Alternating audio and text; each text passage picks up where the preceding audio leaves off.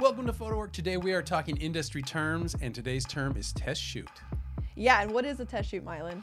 Test shoot is basically a, uh photographer and a model trading time for images, hopefully elevating each other's work. And when we say model, we're talking about agency rep models. Now, there are three types of test shoots you have your basic test shoot, your elevated test shoot, and your paid test shoot. Now, what's a basic test shoot, Shannon? A basic test shoot is when a model shows up with her own makeup, bag of clothes, and it's just very simple. And you're probably looking at maybe an hour, two hours of shooting. Now, your next style of shoot is an elevated test shoot. You're gonna have your makeup artist, you're gonna have a hairstylist, and preferably one of those wonderful unicorns they call wardrobe stylists on hand to be part of the shoot.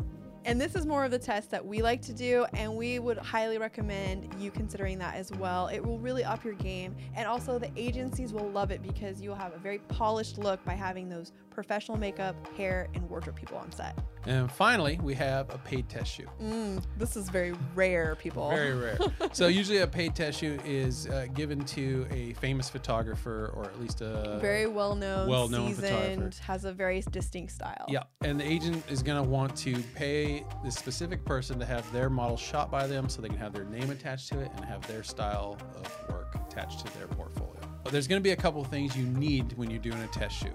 And number one is going to be a mood board. A mood board is a collection of images that are going to dictate the overall tone and style of the shoot you want to do. It's also excellent to showcase what type of makeup and hair and wardrobe that you're going to need, and it lets the agent know what you're going to be doing. After you've delivered the mood board to the agent, they're going to send you a, a package of models. And that's just a collection of models that are available for that date that probably fit that shoot or need that type of work to fill out their portfolios.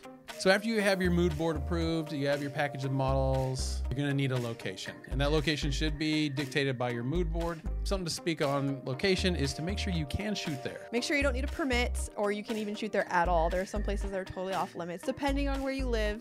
Now, when you first start out shooting test shoots with an agency rep model, you're most likely going to get what's called a fresh face.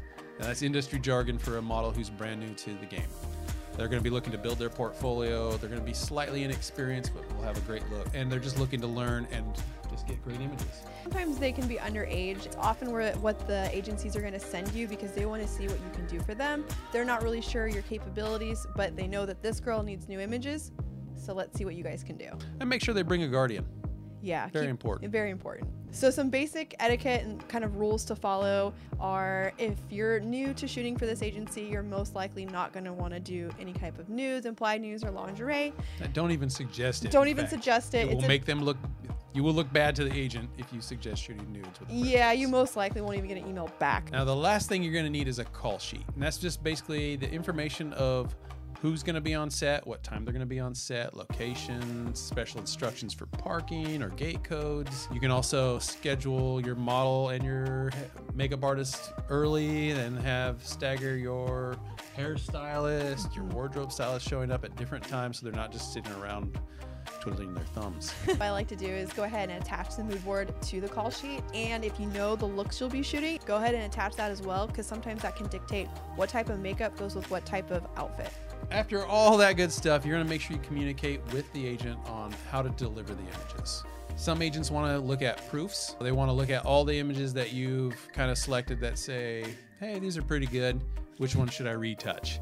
But make sure they are some of your best images. Yeah. Some agents will want you just to deliver images to them already finished. They don't want to think about it. They're very busy and they need to get to work. A good starting point is to deliver the images after you shoot one to two weeks. If you can do it sooner, awesome. But also ask them what they need because they might need a, a faster delivery time. Yeah, and they'll probably contact you within one to two days to see where you're at. Now, these are just our opinions on what we've learned. Uh, it might be different in your area, so please write us and let us know what it is so we can learn too. But hopefully, this has all been helpful information. And thank you so much for watching. Bye. Bye. Thank you for listening to Photo Work. Don't forget to leave a review and subscribe. And what else? Tell a friend. Tell a friend. Tell